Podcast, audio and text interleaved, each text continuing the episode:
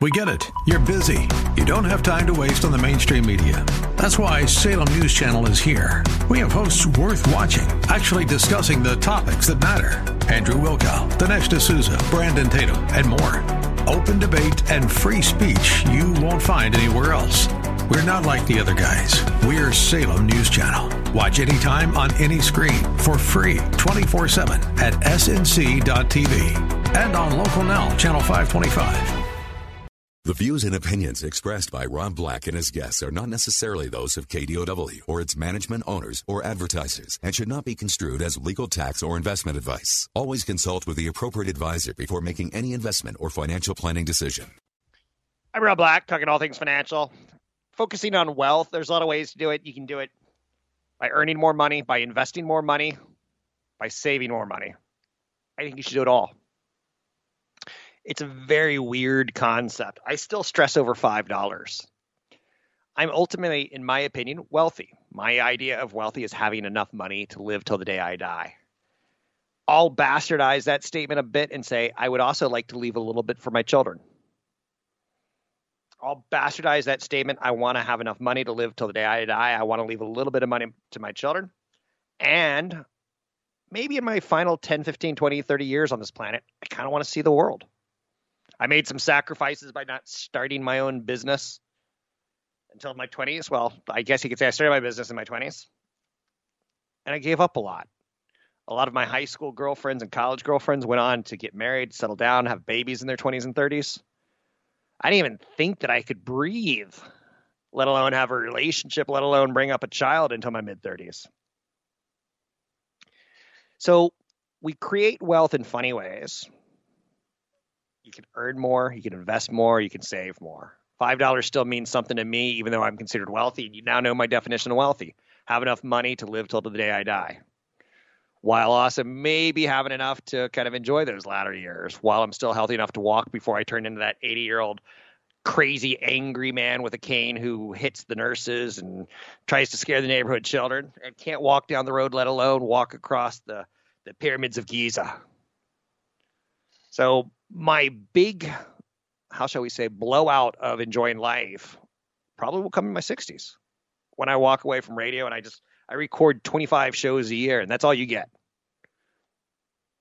So let's go back to some concepts on creating wealth via investing, saving, maybe earning. Those are all three things that I've done differently in different periods of my life and I hope you do too. Let's go back to the concept of stocks versus bonds versus real estates. To me, historically, it's important to look at the big picture across the country. Stocks beat bonds. Bonds are corporate IOUs. We don't talk a lot about them because it's easier to talk about stocks. But an IOU to your uncle, I don't much care for. An IOU to Intel, Microsoft, Google, I'm much more interested in an IOU to your local city. Let's say it's Palo Alto um, or Stockton. Those are very different. An IOU to Palo Alto has a lot of wealthy residents. An IOU to Stockton know that Stockton's got a lot of, say, poverty in the state of California. No disrespect to Stockton. I'm not going to call it the armpit of California. I'm not going to say it's the meth capital of California. I'm not going to do it because one day I want to run for mayor of Stockton. But you have to understand corporate bonds, there's a difference between giving a, an IOU to Microsoft versus an IOU to Tesla versus an IOU to a company that wants to be the next Tesla. They're all three very different companies. One's been around and done it for 40 years, one's been around and done it for 10 years, and one's never done it. So when you lend money, that's like lending money to your uncle that has a million dollar job versus your uncle that has never had a job versus your uncle that has lived on a couch his whole life, eaten corn chips and gotten really heavy and never had a job. Like, whoa. There's three very different ways of will you ever see your money back. So same thing with stocks, same thing with bonds. Same thing with real estate, right? There's different levels of risk, but we're not going to get into that right now.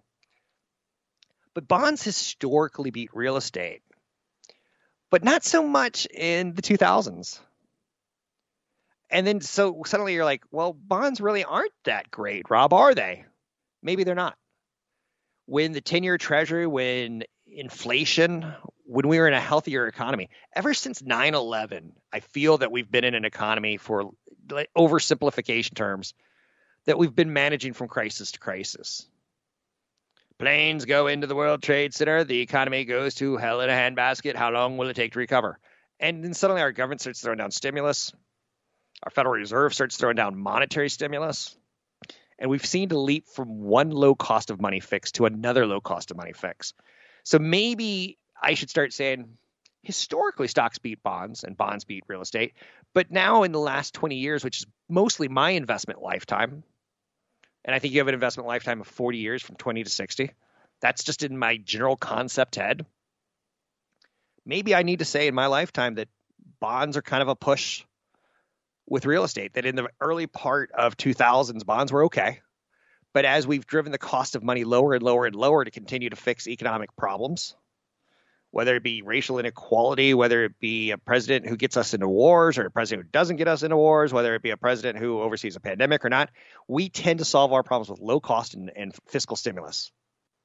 Monetary, low cost, low cost of money. You want a loan? Here it is, cheap. There's a difference between me and starting a company. Let's say you and I say, let's start a podcast company tomorrow on green energy. Everyone wants to know about this.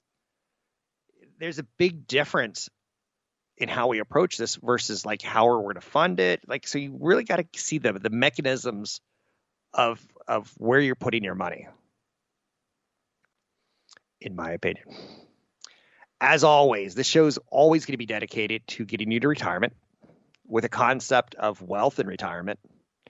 I look at myself as a wealth creator and Chad as a wealth preserver. You don't want to be truthful. Chad's created plenty of wealth in his lifetime you know, I want to be truthful. I've created plenty. I've preserved a lot of wealth in my lifetime. I'm a saver, not a spender. But with that said, we try to carve out different roles in the world, and I want you to see different people have different depths of expertise. In history, stocks beat bonds, bonds beat real estate. And it's like a 10% for stocks, 6% for bonds, 4% for real estate. That's kind of a starting point, but it's not rock science location, location, location. There's a lot going on in those statements. I'm Rob Black. Find me at robblackshow.com. Find the link to the other version of the podcast by going to Rob Black's Twitter. His handle is at Rob Black Show. Listen to Rob Black and Your Money weekday mornings, 7 to 9 on AM 1220 KDOW.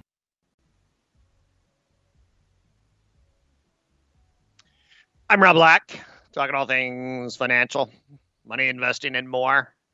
There's a lot of ways to get wealthy, and I'm focusing on wealth, and it's a funny term. But one of the things I want to do in this specific hour is to look at the myths and tar- try to tear them down. Some shows are going to be better than others, some episodes per se of the podcast. I'm kind of starting to practice for a different type of financial show, maybe a weekend show. It's a little different. It's not too crazy. Um, but there's a lot of stuff out there, and, and I get a lot of emails. So I'll, I'll, try to reflect your thoughts and your questions and your needs. If you ever want to drop me an email for this show or this segment, drop me an email, rob at robblackshow.com. It's rob at robblackshow.com. Let me give you an example of an email I recently got. Um, Brittany sent me an email that said, I want it to, oh, I want to say that I watch your segment every day on TV. I do a little segment every day at 9.15 on Channel 4 KRON. She says, I try to learn from what you're saying. I'm new to investing and would like to know what you think about investing in green energy. Is it a good idea right now or not? Okay, first and foremost, a lot going on right there in the first sentence, and there's like six sentences still to come. Let's start by I try to learn from what you're saying. Don't try to learn from a guy who's on TV for five minutes a day. Look at his infotainment.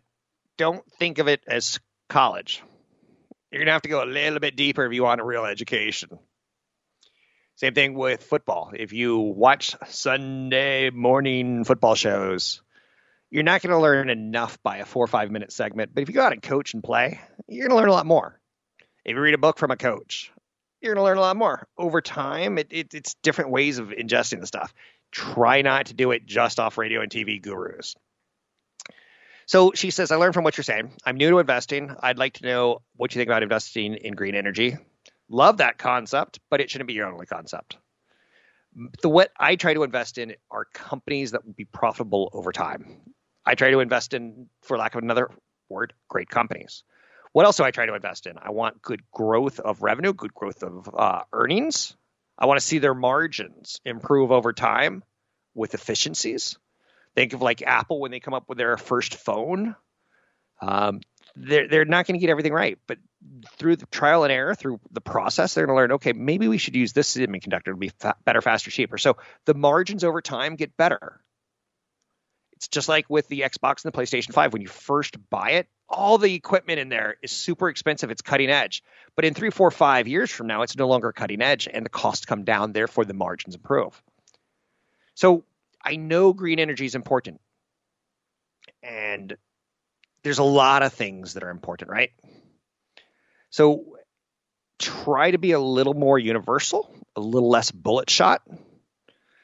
And over time, if you find that you're really good at the bullet shot, that's fine. Um, I'm really good at tech stocks, but that doesn't mean I should turn down all banks, all bonds, any retailer out there that I think is a good name. Um, if, let's say, for instance, American Express, Visa, and MasterCard, if I really like tech stocks like a Facebook, a Google, and Apple, they've got their I'm really into that. I'm I'm woohoo! I get it. I understand it. That's my green energy, so to speak. But what I don't want to do is get so confident that like I never look for an airline or I never look for a Visa, MasterCard, or American Express. Companies that were around when I was a little child. That's that's where you start with a good investment idea, in my opinion. Have you seen any sort of track record of longevity? Let me give you Disney as an example. Disney's been through Vietnam, it's been through Korea, it's been through high inflation, low inflation, high oil, low oil. It's been through stock market booms and stock market busts. I feel pretty confident if I buy Disney that in 30 years from now, it's probably going to go through a couple more of those. Maybe there'll be a pandemic. Maybe there'll be a, a small war between Russia and a uh, bordering country that they want to invade. Maybe China will flex their technology muscle and turn off their ability to make semiconductors for the world. I we don't know what the stories are going to be, and that's one of the things about buying into great companies. So I'm not against green energy, but it's also very new, Brittany. So I, in no one sector do I want you to own more than 20%. Now, again, these are all numbers that you can play with yourself. Now, sectors could be retail stocks, they could be tech stocks, they could be financial stocks, but those sectors have little breakdowns too. Financial stocks have banks and stockbrokers and insurance companies. Tech stocks have semiconductors, semiconductor equipment makers, software, hardware, cloud, new definitions that didn't even exist 10 years ago. Then you can get into micro shots of uh, micro shoots of software. Yeah, you could say Microsoft is the operating system of the world, but cybersecurity is just as important piece for corporations inside of software. So let's go back to Brittany's email. I wanted to say I watch your segment every day. Okay, good. We got through that. Talked that she wants to go. Oh, green energy. Here's my, my quick tip on green energy. Bloomberg has newsletters. New York Times has newsletters. Find really good, credible sources that you you think have a little bit of a business angle, plus a green energy angle in this case, or a technology angle. Bloomberg probably is the best example because if you go to bloomberg.com, you get something like 10 free articles a month. And if you have three different browsers, it's 30 free articles. And if you delete your cookies, it's unlimited. I'm not telling you to do that if you can afford to support these guys, do. But know that there's a lot of good information out there. I tend to like the business bastardization with also a, uh, a media company that's been around for a while, like the New York Times or Bloomberg. There will be little offshoots, little new companies that come out and say greeninvesting.com or Green Investor Newsletter or Green Investor um, for the 21st century. And you're like to me those are like five ten year old publications and they're not as good for me. But again this is a game that you need to learn to play that works to you. I've got a mean outside shot. Why do i try to go to the rim? I don't i need to practice going to the rim because if you know i'm a one trick pony you can shut me down so let's go back to brittany's email is it better to get a few tesla or netflix stocks or an up and coming clean energy stock. This is where she just blew my mind, and I think she's going to lose money. The one trick, uh, or the one number number one commandment, the ten commandments of investing that I don't want you to follow: don't lose money. So Tesla's at all time high. So anyone who's ever bought it, it has taken it to an all time high. They've made money, except for you, Brittany. You're buying it for the first time. And some people may want to buy a house or a boat or a vacation. They may want to diversify. So be careful chasing past performance. There's a phrase on Wall Street past performance is not indicative of future results. Kind of learn that in your head. Um, the up and coming clean energy stock that she wants to buy. She wants me to give her an idea. Here's the problem with that, Brittany. I'll give you a, a great idea. And then next month you get married, you have a baby, he moves you to Tahiti. You come back in a few years and you lost your whole investment because during that period of time I, on the radio, I was like, this clean energy stock causes cancer. Get out now. Get out now. The CEO went on a bell tower and he shot up a whole state. I know you're saying bell tower shoot up a state. Okay, maybe college is a better way of doing that.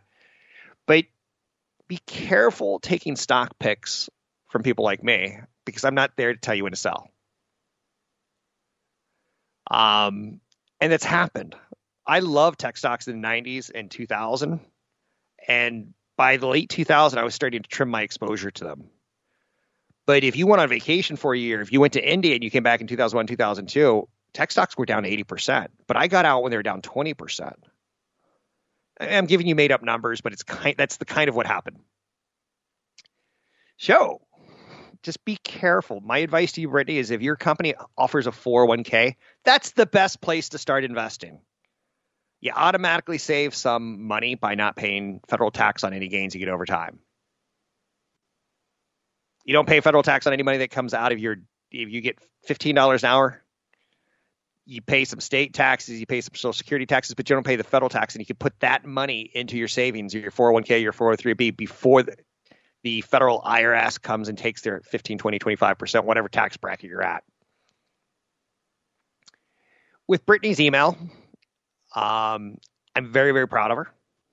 I think it takes a lot to get over that hump and start investing. Um, before you start to invest, I would look at your finances. And if you have debt over 6%, I would pay that off. Historically, the stock market's going to get you 7 to 10%. So any debt that's at 7, 8, 9, 10%, pay it off before you start investing. But maybe a better idea is to say, start thinking of what you're going to need. You're going to need an emergency plan for money, two to six months. You kind of want that out there before you're investing.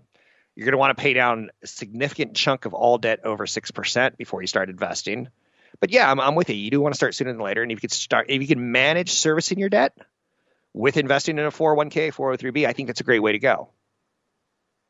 Try to stay away from the investment of the day, the Teslas, the Bitcoins, the short squeezes, anything that's up 100% that you feel like you're chasing. In 2021, we learned about the short squeezes on GameStop and AMC. And there's a lot of argument over was that a good thing or was it a bad thing? It ends badly. But a couple years previous, we saw the same thing with Tilray. It was marijuana medical stock. And there's a short squeeze that sent the stock up 1,400, 1,500%.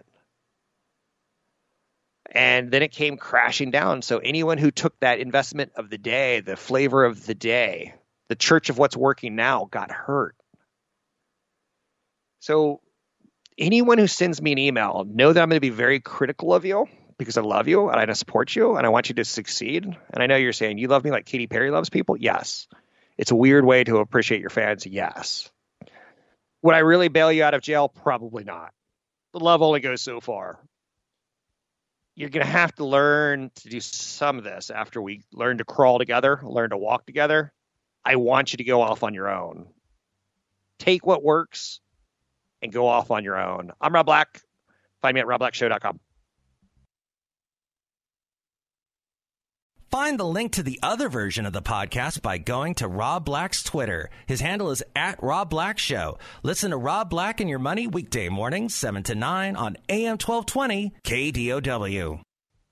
I'm Rob Black. You're not.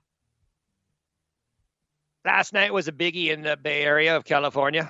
What do I mean by biggie? Not an earthquake, no, But we had a nice size earthquake. Was it seven to ten days ago? 10, 14 days ago, a couple weekends ago. It was down in the Santa Cruz Mountains, which is for outsiders maybe an hour outside of San Francisco. Santa Cruz is home of a beach, home of vampires, home of, well, you get the idea. Roughly 35 million American homes have some sort of risk, serious risk, high risk of natural disaster. Not like, uh, I'm trying to think of risky scenarios like when you date a prostitute. No, no, no, can't do that on radio. That's inappropriate. Like when you, um, I don't want to say go out in a rainstorm with lightning. No, no. High risk, like when you drink and drive. Difference between drinking and driving with nothing, drinking and driving with six, drinking and driving with 12, drinking and driving with 18. This is kind of like in that 10 to 12 area uh, as far as core studies go. Roughly 35 million homes, or nearly one third of the nation's housing stock, are at high risk. Not low risk, high risk of a natural disaster. And it got me thinking last night because the storm, the rain, rain, go away, was coming down hard. And I've got a roof. Rains and roofs don't go together. Rains and gutters don't go together. So I was like, oh. I've got trees next to me. I live kind of on a small hill near a creek. Hills and rain, one inch of rain an hour don't go together. So I, I went to bed thinking, I might die tonight. Not a good thought, right? But here are the seven biggest home disaster hazards earthquake, wildfire, inland floods, severe convective storms. I don't know what convective is. I need to go back to high school. No, but I'm imagining thunder, lightning, wind, uh, lack of visibility on the highways. Maybe that's what a severe convective storm is. How about a winter storm? Hurricanes and tropical storm, coastal surge winds. So those are the big ones that you're at risk at. And those are normal risks for us. The high risk hits a third of our homes. And I'm probably in that third that could be hit with a wildfire. I'm in California, it's dry. I could be hit with an earthquake at any moment. I could be hit with an inland flood. I live at the base of a mountain.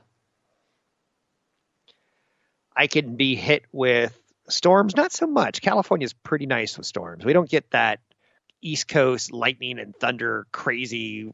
It's in, it's furious, and oh, it's calm.